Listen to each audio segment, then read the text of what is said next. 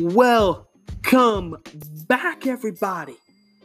Welcome to episode two of the Robson Sports Cast. I'm your host, Alex Robson. Thanking you for tuning into this week's edition of that good old fashioned sports talk. Now, let's go ahead, stop the chit chat, and get right into this week's episode because we got a lot to talk about today. Now, the title of this episode is very corny, I know but there is definitely some trouble cooking in Minnesota. The star running back Dalvin Cook plans to sit out all team related activities until he gets a quote reasonable deal. Now, stop me if you've heard something about a running back sitting out until he gets an extension before. You're not going to stop me? That's right, because it's happened for the past two seasons, I believe.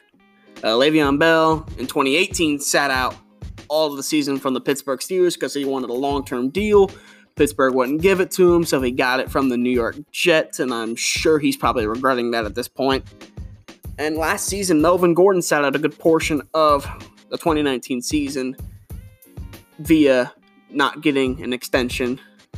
And eventually, he bid in and rejoined the team. And it's also rumored that Joe Mixon, the star running back for the Bengals, will be joining Dalvin Cook and holding out until he gets a extension. That spells a lot of trouble for Joe Burrow and company down in Cincinnati. Now, Dalvin Cook, I have zero problem with him. Dalvin Cook is a rising star. 1,135 rushing yards, 13 touchdowns, along with 519 receiving yards. Last season, and totally also had 303 touches. That's a good amount. I'll get to why that's important here in a little while. And I have zero problem with Dalvin Cook, as I mentioned. Dalvin Cook is a rising star, in my opinion. I think he's going to be very, very good. I do have an issue, though, with paying running backs. Now, to give you a little insight into my brain in terms of what I would do if I was an NFL GM, I made a list of my top five positions that need to be paid the most. That based off importance, not like who should get the biggest contract, because that's not up for me to decide. That's up for the team paying the player. But the most important positions to pay for in the NFL. Number one, obviously, is the quarterback position. Um, you don't win football games without a quarterback. You don't win playoff games without a quarterback, and you don't win Super Bowls without a quarterback. I mean, we've seen it before not only at the professional level but college level. We've seen it where teams were a quarterback away from being special, and they just didn't have that key position. That position is so important in the NFL, especially now because of how pass first it is now compared to past eras. Number two, I have the offensive line because not only does the offensive line protect the quarterback, but it opens up running lanes for your running back, which is also very important. Your running back can't do anything if he can't get any holes to run through, and your quarterback can't do anything if he's sitting on his rear end the whole game. I mean, this is shown perfectly by the 2019 New York Jets. I mean, that young quarterback and Sam Darnold, and they had a very, very capable Le'Veon Bell. But due to a very incompetent offensive line, there's nothing formulated for them, and they finished with the worst offense in the NFL in terms of yardage. Uh, number three, I had pass rusher. Um, this is shown currently by the Cleveland Browns negotiating an extension with Myles Garrett, who is possibly the most pure pass rusher of this generation. I mean, he is just a perfect blend of speed and power, along with the finesse moves that he has got in his pocket. He kind of reminds me a little bit of Lawrence Taylor, honestly. Now, I'm not comparing those two at all because there will never, ever, ever, ever, ever be another Lawrence Taylor. That name invoked fear into the hearts of everyone that had to line up against him. You did not want to be the guy across from Lawrence Taylor because he was going to devour you. Now, although Myles Garrett is a freak, he's not Lawrence Taylor. Um, at number four, I have the secondary with, like I mentioned, this league is so pass first unlike most eras of the past, it is just impossible to win without at least one or two competent corners. with the stars, like I mentioned, you got Odell Beckham, you got Jarvis Landry, you got Julio Jones, Mike Thomas, Mike Evans, Chris Godwin. I mean, you got a lot of star receivers in this league, and that is because of the pass first way that we do things in the NFL now. But without a star corner, you are going to get roasted like a Thanksgiving turkey in football games. I mean, teams like um, like I've talked to them already a couple times. The New York Jets they do not have a star corner, let alone a starting corner. Their best corner is Brian Poole, and he is a short guy who is built to be a slot corner. Um, the uh, Detroit Lions don't really have a star corner. They got Desmond Trufant, but they lost Darius Slay, who I think is miles ahead of Desmond Trufant. Um, Seattle Seahawks don't really have a star corner. I mean, they got Griffin, they got Flowers, but those guys are they are very possible. Flowers, especially, is a bench guy anywhere else. Um, and Griffin, uh, I think it's Shaquill Griffin's the corner, and I think Shaquem's the linebacker. I get the two confused that time most of the time. That's why I didn't say his first name. Um, I think it's Shaquill Griffin though. Um, he is probably a good two corner. Uh, I'd probably, I think he'd be better at the at a slot corner, maybe a two than a number one. I don't agree with that at all. Um, but teams like that, um, they have to rely so much on their offense, and that's only going to win you so many games because your offense is going to have days, unless you're the Kansas City Chiefs. Um, your offense is going to have days where they struggle because they play in a great defense. So, and then number five, I have running back. The reason I have running back so low is because how many times have we seen a running back get drafted in the later rounds, or even not get drafted, and still be serviceable? Adrian Foster is a name that comes to mind. He went undrafted and was a star for the Texans. Damien Williams is a current is a current player that went undrafted and just won a Super Bowl with the Kansas City Chiefs. He ran for 140 yards and two touchdowns in that game. He's pretty good. It happens all the time. They don't have to be great, but just serviceable because sometimes that's all you need. Kansas City Chiefs are an example of that. Damien Williams is serviceable. He's not great, but he's serviceable. And they just won a Super Bowl with him. And the Minnesota Vikings have already signed signed their life away on Kirk Cousins. Three years ago, 2018, he signed a well not yeah, I think that's actually his three. Two years ago, two years ago, he signed a three-year, $84 million deal. And just recently, he signed a two year, $66 million extension. Minnesota, welcome to salary cap hell. Population U. Signing Kirk Cousins, who's a good quarterback. I'm not knocking Kirk Cousins. I mean, he is a. He, I said serviceable running backs. He's a serviceable quarterback. I mean, he he's a got on talent. He's a good quarterback. I had this this sort of dividing between quarterbacks. There's quarterbacks you can win a Super Bowl with, and there's quarterbacks that are going to win you a Super Bowl. In that uh, latter half, the ones that'll win you a Super Bowl are guys like Patrick Mahomes, Aaron Rodgers, Drew Brees, Tom Brady, and Kirk Cousins slides over to that quarterback that could that you could win a Super Bowl with. Um, he he's talented, but he is not a, a superstar by any means at the quarterback position. And like and Dalvin Cook is looking for Christian McCaffrey money. They can't afford that. That's a four-year, $64 million deal that Christian McCaffrey signed. That's the highest paid running back in the NFL. But honestly, thinking about it, when I first saw the story, I was like, oh my gosh, Minnesota. Why, why are you committing so much to Kirk Cousins? Then I kind of sat down and thought about it. Thought long and hard about it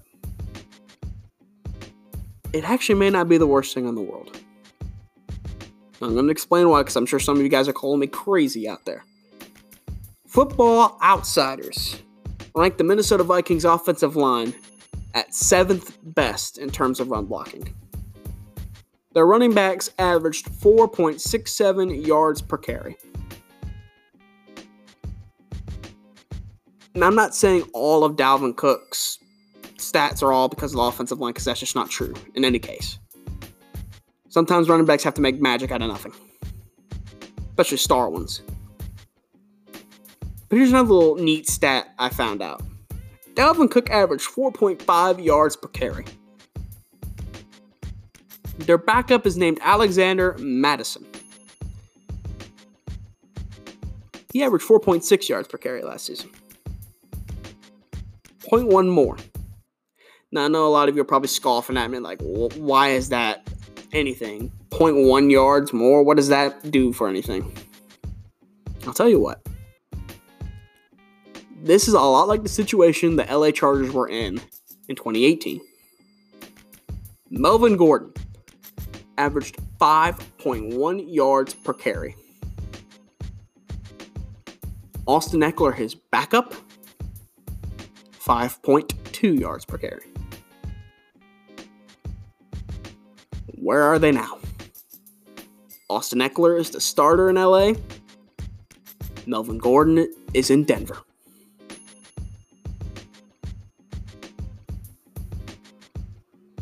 You can't write this stuff. It's, it's a lot like last week when I talked about the, did the blind comparison between Andy Dalton's first four seasons in the NFL and Dak Prescott's four, first four seasons in the NFL. I mean, it's almost perfect. The LA Chargers were in the exact same scenario the Minnesota Vikings are right now. They made their decision. The star running back averaged 0.1 yard less per carry than the backup. What did the LA Chargers do? They made Austin Ekeler the starter, and Melvin Gordon walked away to Denver.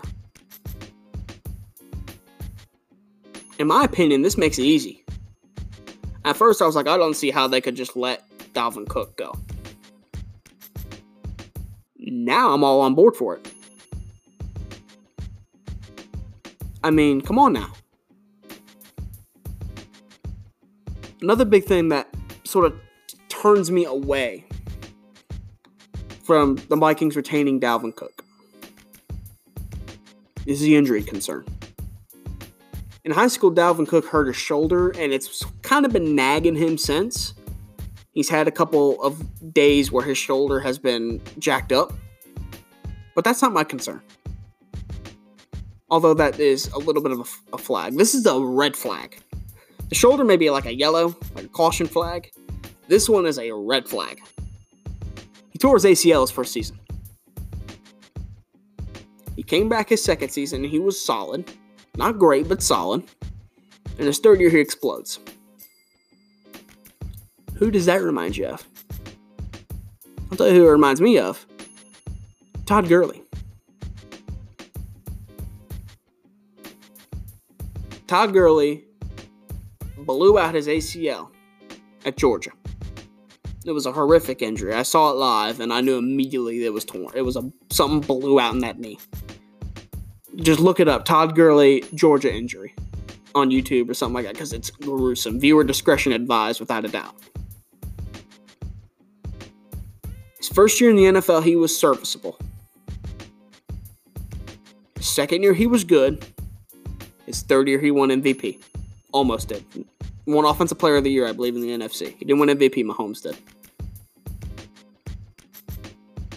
Not the exact same storyline. But here's where it goes downhill. A year after winning NFC Offensive Player of the Year, his same knee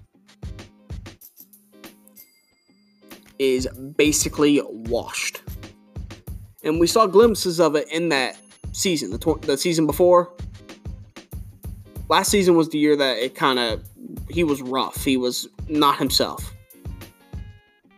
season before, at the end of it, that knee started to go out. It went out so bad that Sean McVay kept him on the bench most of the time in a Super Bowl against the New England Patriots. A Super Bowl.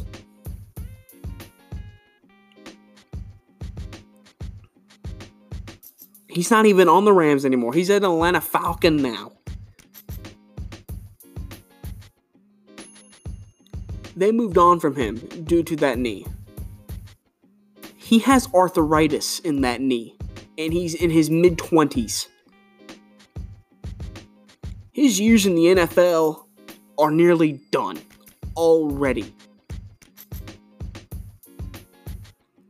The game the Vikings are playing now is the game of what if. What if Dalvin Cook is just another Todd Gurley? What if that knee, the knee he tore an ACL in his first season in the NFL, starts to deteriorate all over again? We've seen it before. And before Todd Gurley, Shaun Alexander won MVP with the Seahawks, led them to the Super Bowl. Blows out his knee, he's never the same. Now he's not a running. This guy's next guy's not a running back. He was a very solid mobile quarterback. His name's Teddy Bridgewater. Very solid mobile quarterback. Has a bright future. Non-contact knee injury in practice. Blows out his leg so bad that the doctors thought they were going to have to amputate it. Now, Teddy Bridgewater has had very shining moments but he's not been the same quarterback since. The Vikings are playing a game of what if with Dalvin Cook.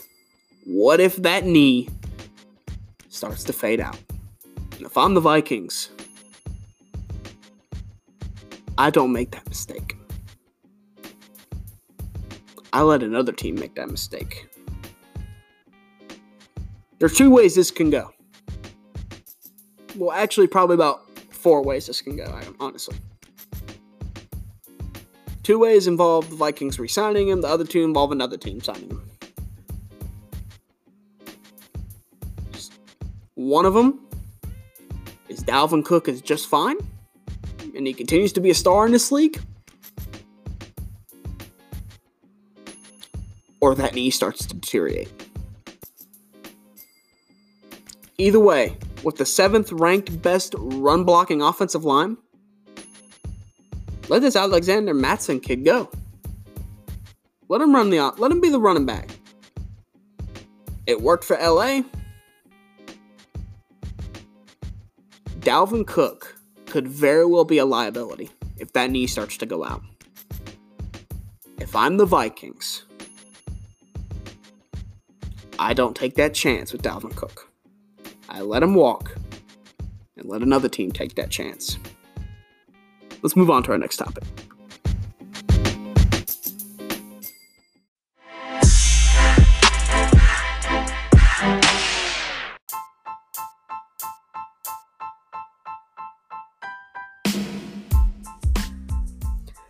Just noticed something a little crazy. Um, so last week I started a segment we're gonna do called Fake Out or Breakout. And last week I did it on the quarterbacks. And ironically, my main topic from last week's episode was Dak Prescott and the Dallas Cowboys contract negotiations. The main topic for this week's episode was Dalvin Cook and his extension and how he's holding out from the Vikings. And what we're about to do is fake out our breakout for running backs. Well, let's hope a tight end is in the news for next week because then we can do part three with the tight ends. And if not, I'll figure out something different. I don't want to bore all you guys with the same thing every week. So, but without further ado, let's get right into it. Fake out or breakout part two running backs. But wait, I know I said let's get right into it, but I want to say real quick please, if you are listening and are on Instagram, go follow the Instagram for the Robson Sportscast at the Robson Sportscast. Very recently, I did a podcasters mock draft with a few other podcasters that I'm very good friends with. They are all tagged on there. Be sure to go follow them too and listen to their stuff. They are all awesome as well. And be sure to let us know who did the best with their mock draft. There were a lot of very solid teams. I think everybody had a really, really solid team. But I personally think, looking at my team, I think I had the most stacked one. I mean, You all can go see for yourselves, but I feel like I did pretty freaking well. Be sure to go follow the Robson Sportscast on Instagram at the Robson Sportscast. Now, without further ado, let's get into a fake out or breakout part two with the running backs. We'll start it off with Kenyon Drake, the running back for the Arizona Cardinals. Finished last season with 170 carries, 817 yards, and eight touchdowns. Now, I know those yards are not entirely impressive to be considered a breakout guy. But you got to remember, this guy spent half of last season with the Miami Dolphins. Now, I think the Miami Dolphins are going to be good next season. Not very, maybe solid. I don't know about good. Good to be about 10 and 6. I think the Dolphins got 8 and 8 written all over them. Um, but I think we'll get to predictions for for records later on. Maybe next week. Maybe next week. We'll see. But anyway, um, but yeah, all eight of Kenyon Drake's touchdowns last season were when he got traded midseason to the Cardinals. When he was there at the end of the season, he averaged 4.8 yards per carry, which ranked fourth among all running backs. In this entire time down in AZ, he had one bad game against an elite defensive line in Tampa Bay.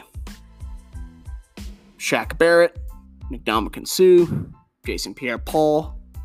It's one heck of a defensive line, and that's your one bad game. I like Kenyon Drake. I don't think he's going to be a bell cow per se, for the Cardinals because I think they are going to be. I think their main running guy is still Kyler Murray because he's so dynamic, and I think they're going to be throwing the ball more now that they got DeAndre Hopkins out wide. But Kenyon Drake, he's going to be a sleeper next year, in my opinion. I think he is going to be a breakout for 2020. Next guy I want to talk about is Austin Ekeler. Finished last season with 132 carries, 557 yards, and three touchdowns. Add on to that 92 catches with 999 receiving yards and 8 touchdowns. Excuse me if you heard that I accidentally just burped, but uh but um for a running back that's amazing. Almost a thousand yards. That's impressive. But you're a running back, not a catching back. You're not a wide receiver. you are very average running the ball, Mr. Ekeler. So, I mean, you averaged 3.34.8 rushing yards per game, and you had one 100 yard game. That one 100 yard game, too, was also his one game over 70 yards. Austin Ekeler is a small guy, 5'10. Now, I'm not saying that really matters. I mean, Darren Sproles was serviceable. He was what? I think he was about the same height. But Austin Ekeler, I mean, uh, your production may go up a little bit next season due to you're probably going to be throwing it less with Tyrod as your quarterback. But honestly, I just don't see it my man Sean from the Come On Man Sports Podcast, one of the podcasts I did the mock draft with, I mentioned earlier. He's going to get mad at me probably for saying that, but I definitely think Austin Ekeler will be a fake out for next season. Um, next up, Josh Jacobs, running back for the Oakland Raiders, now the Las Vegas Raiders. 242 carries, 1,150 yards, and seven touchdowns. Now, much like Josh Jacobs, Jon Gruden is old school smash mouth, run it in your face football. I mean, and Josh Jacobs, I feel if he were came into the league like maybe a decade earlier, he'd be a top five running back. I mean, maybe not even a de- maybe back in the early 2000s, this guy would be awesome. Like he like he's powerful, he's got good speed, he's a mixture of everything. Honestly, um, I would like to see more of the receiving game from him.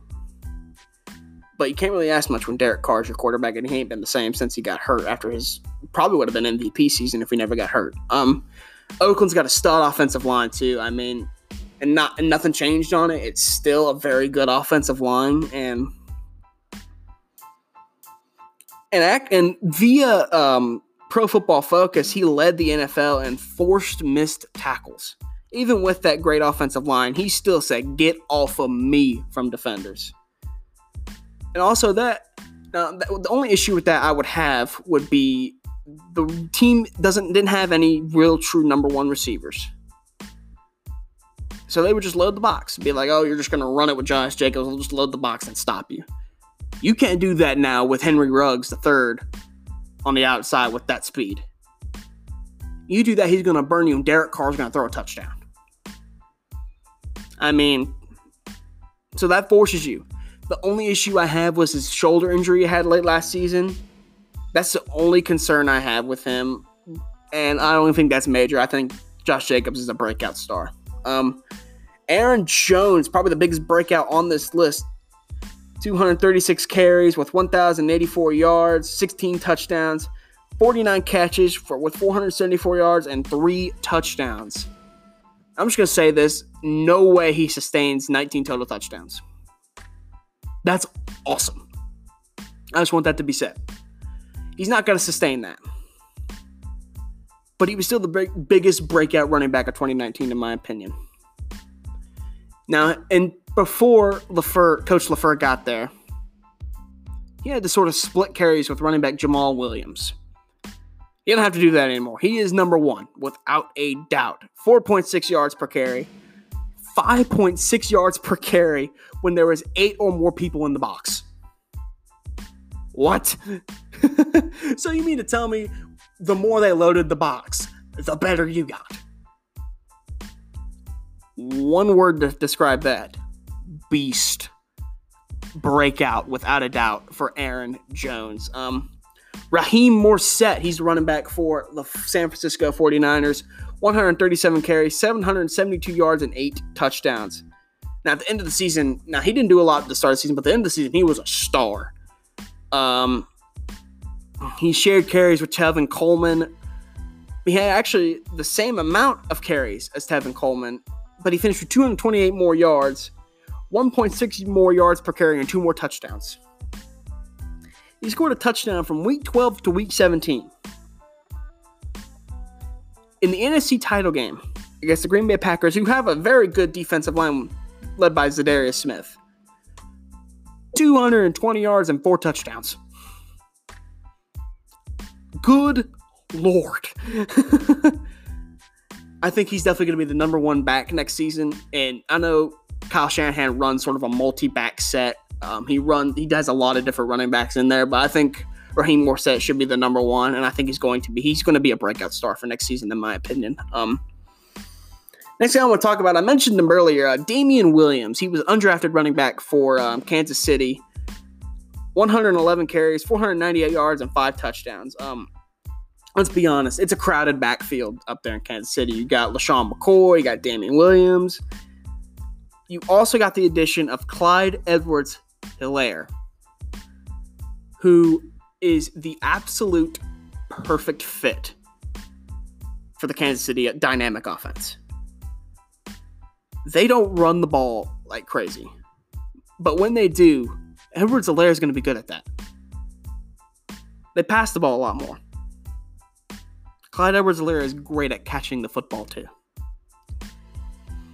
You ask me if there was a breakout, if there's a possible guy that's going to have a sneaky good season, it's going to be Clyde Edwards Helaire.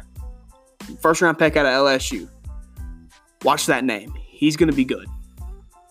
Damien Williams, I think he's just going to sort of slide back. Um, he's a good story. He had 104, 104 yards and two touchdowns in the Super Bowl. But I just, I just don't see it. I think he's a fake out for next season. And last week, I'm I, with the quarterbacks. I brought in two extra names that I didn't have on my list. Um, but I just have one this week. It's gonna be Le'Veon Bell. Um, Le'Veon Bell came into a terrible situation in New York. It didn't get terribly better. His offensive line is good, but his head coach, the moron Adam Gase, um, he does not like him for some reason. Um, I think Le'Veon Bell is going to be a lot better. I think he probably will eclipse a thousand yards next season if the offensive line stays healthy. But um, I honestly think he's again, like I said with Sam Darnold, he's probably going to be middle of the road between breakout or fake out because he's just offensive line has improved, but the coach situation hasn't, and that that's probably the he's Adam Gase is probably the worst coach in the NFL right now, and that is not good for the Jets and not good for Le'Veon Bell. Let's move on to our next topic.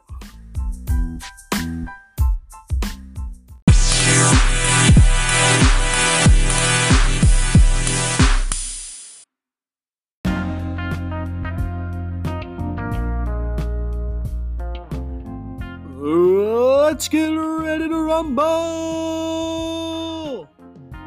in 2021 because it'll be Tyson the Gypsy King Fury taking on Anthony A.J. Joshua. The deal has been signed via Eddie Hearn, who is Anthony Joshua's promoter to ESPN. We have agreed to the basics of a two fight deal. A two fight deal being between the current WBC heavyweight champion Tyson Fury and the holder of the other four heavyweight championship belts in Anthony Joshua. Why do they have five belts? Is my main question. This is this is my. I, I try and have only one random just rant in the middle of my episodes, but why do they just have? Why do, why don't they just have one? Why do you need five? I know there's different brands like IBF, WBC, WBA, WBO. Why not just one? Leave the IBF, International Boxing Federation. I mean, that's perfect. Why do you need others? Like this, doesn't make sense to me. But anyway, that's beside the point. Um, but yeah, the hardest part of these negotiations via Eddie Hearn again to ESPN. He said the hardest part of these negotiations is to agree to financial elements of the deal. And if you're paying attention as a boxing fan, if you're paying attention to some negotiations between Deontay Wilder and Anthony Joshua, we all know their Twitter rivalry, I guess, in a ways. Actually, I wouldn't because Deontay Wilder has me blocked on social media platforms. Uh, get on that story later if you guys want to hear about that. Um, that is why their negotiations fell through. Anthony Joshua's camp offered Deontay Wilder $50 million to go over to the UK, to where Anthony Joshua has had all but two of his fights in his professional career, and Deontay Wilder wouldn't do it, and that was the deal breaker. The negotiations fell through. Now, these guys are the champs, and they still have some defenses of their title belts in line. As I mentioned, Tyson Fury is the WBC heavyweight champion. The former WBC heavyweight champion was Deontay Wilder, who was defeated by Tyson Fury via unanimous decision in their second fight. Um, he is still owed a rematch, and he also, Fury being, has a mandatory championship match against Devin White, who is another heavyweight contender. And Joshua also has a mandatory championship defense after he just won his four belts back after shockingly losing them to Andy Ruiz Jr. and getting them back in their second fight. He has to face off against Kubrat Pulev. That's a Russian name. That's not as easy as, as Ivan Drago. I think he's Russian anyway. I have to look him up. But um, he sounds Russian. But anyway, um, if both men retain, we will have, for the first time in 20 years, a unification match in the heavyweight division. How crazy is that? We have not had a undisputed heavyweight champion of the boxing world in 20 years. That blows my mind. That used to be the division, man. You got Ali, you got Joe Frazier. Yeah, Mike Tyson. I mean, you got some of the biggest legends in boxing were heavyweights. That's just crazy to me, man. That's crazy that we have 20 years. In my opinion, if that's to happen, if it is to be a unification match, it's going to be undisputedly the biggest match in British boxing history. Both Joshua and Fury are from Britain, and they're both so, so unique. Um, but I'm going to try and make some comparisons here. Tyson Fury. Um, he, honestly, he is unlike anything we've ever seen in a boxing ring with his six seven size and his power mixed with his speed and endurance. I mean, he is just. It's hard to compare anybody boxing wise to, to Tyson Fury. But the closest I can get, and this, call me crazy, but I'm talking primarily here because we've never seen anything like Tyson Fury in the ring, but outside of the ring, we kind of have and I kind of see a little bit of Muhammad Ali. And again, I'm not comparing these guys. Muhammad Ali is the GOAT, and that's undisputed. He, there will never be anyone greater than Muhammad Ali. But Tyson Fury's got that swagger, man. He's got sort of that mojo, you know what I mean? Like he he knows he's the best. Now I never said he's pretty like Muhammad Ali, and then again, he's not very pretty. Most boxers aren't very pretty like Muhammad Ali, but But if I were to make a comparison for Anthony Joshua, I got an easy one. That he, he reminds me a lot of Mike, a bigger Mike Tyson, um, because he's got great ring awareness, he's got great power, and he's he, he's AJ is sound in that ring. But there's always a but. There isn't really a but with Fury, but there is a big but with Anthony Joshua. Much like Mike Tyson, we have seen a motivated Anthony Joshua and an unmotivated Anthony Joshua. Motivated Anthony Joshua was the guy that knocked out Vladimir Klitschko claim the, the vacated IBF heavyweight championship. Not many people can say they knocked out a Klitschko, let alone a Vladimir. I mean, that guy, until I believe actually Fury beat him, then he vacated the title, I think, for personal reasons. Um, but he didn't knock him out. He went the distance with him. He fought all 12 rounds and he won by he won by unanimous unanimous decision. And it was obvious watching that fight. It was obvious that Fury was just outclassing him. But not a lot of people could say they knocked out a Klitschko, let alone Vladimir. But like I said, we've seen an unmotivated Anthony Joshua. Unmotivated, unmotivated Anthony Joshua was the guy that went into New York City, his first fight in America. He had fought in, in the UK all his other fights before this. He fights Andy Ruiz Jr. on a two month notice. Anthony Ruiz, he's nothing to sneeze at.